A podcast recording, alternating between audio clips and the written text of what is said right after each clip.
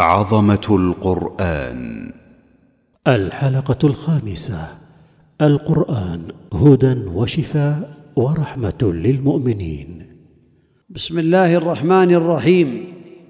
الحمد لله والصلاة والسلام على نبينا محمد بن عبد الله وعلى آله وأصحابه وأتباعه بإحسان إلى يوم الدين. أما بعد فإن من عظمة القرآن الكريم أنه شفاء لما في الصدور. وهدى ورحمة للمؤمنين.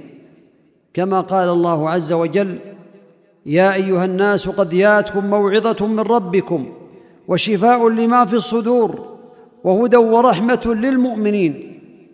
وقال سبحانه وننزل من القرآن ما هو شفاء ورحمة للمؤمنين ولا يزيد الظالمين إلا خسارا وقال سبحانه قل هو للذين آمنوا هدى وشفاء. والذين لا يؤمنون في آذانهم وقر وهو عليهم عمى. أولئك ينادون من مكان بعيد. والقرآن العظيم كله شفاء وفيه البركة وفيه الخير والهدى والنور والسعادة في الدنيا والآخرة.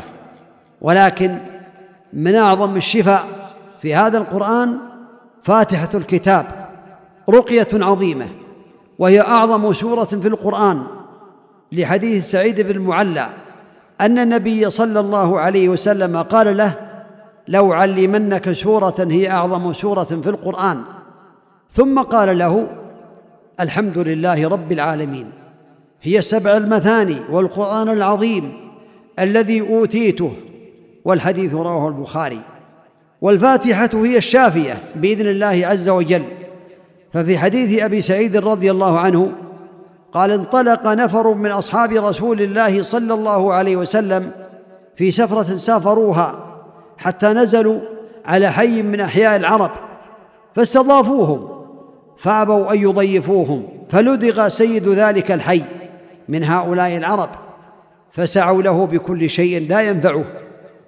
فقال بعضهم لو أتيتم هؤلاء الرهط الذين نزلوا لعله أن يكون عند بعضهم شيء.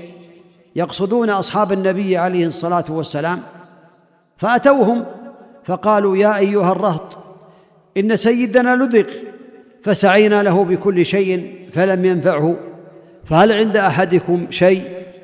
فقال بعضهم نعم والله إني لأرقي ولكن والله لقد استضفناكم فلم تضيفونا فما أنا براق لكم حتى تجعلوا لنا جعلا. فصالحوهم على قطيع من الغنم.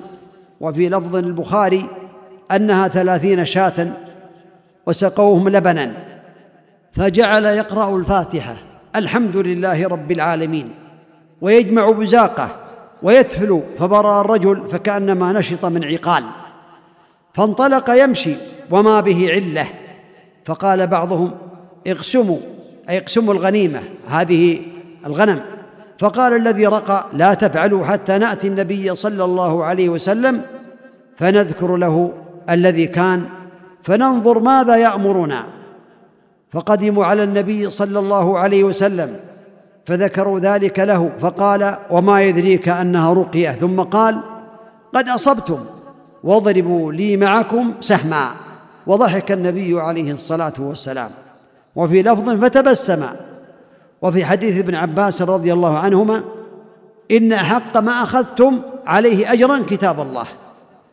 وذكر ابن القيم رحمه الله تعالى أنه مرض في مكة ولا طبيب فأخذ ماء من ماء زمزم وكرر عليه قراءة الفاتحة مرات وشربه فشفي بإذن الله تعالى عاجلا.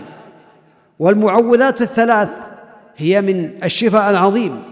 كان رسول الله صلى الله عليه وسلم إذا اشتكى قرأ على نفسه بالمعوذات الثلاث.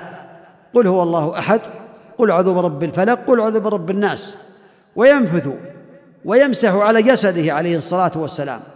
قالت عائشة رضي الله عنها فلما اشتد وجعه كنت أقرأ عليه وأمسح بيديه رجاء بركتها وهذا يدل على عظم هذه السور. والمعوذتان كذلك ففي حديث عقبة بن عامر أن النبي عليه الصلاة والسلام قال له ألا أخبرك بأفضل ما تعوذ به المتعوذون؟ قل أعوذ برب الفلق وقل أعوذ برب الناس. وكان رسول الله صلى الله عليه وسلم يتعوذ من الجان وعين الإنسان حتى نزلت المعوذتان فلما نزلت أخذ بهما وترك ما سواهما صلوات الله وسلامه عليه. وقد قالوا لعقبة اقرأ بهما كلما نمت وكلما قمت أي بهاتين السورتين قل أعوذ برب الفلق وقل أعوذ برب الناس. أسأل الله تعالى أن يجعلني وإياكم من الذين يستمعون القول فيتبعون أحسنه. إنه ولي ذلك والقادر عليه. صلى الله وسلم وبارك على نبينا محمد وعلى آله وأصحابه أجمعين. جزى الله الشيخ خير الجزاء. وجعله في ميزان حسناته. والسلام عليكم ورحمة الله وبركاته.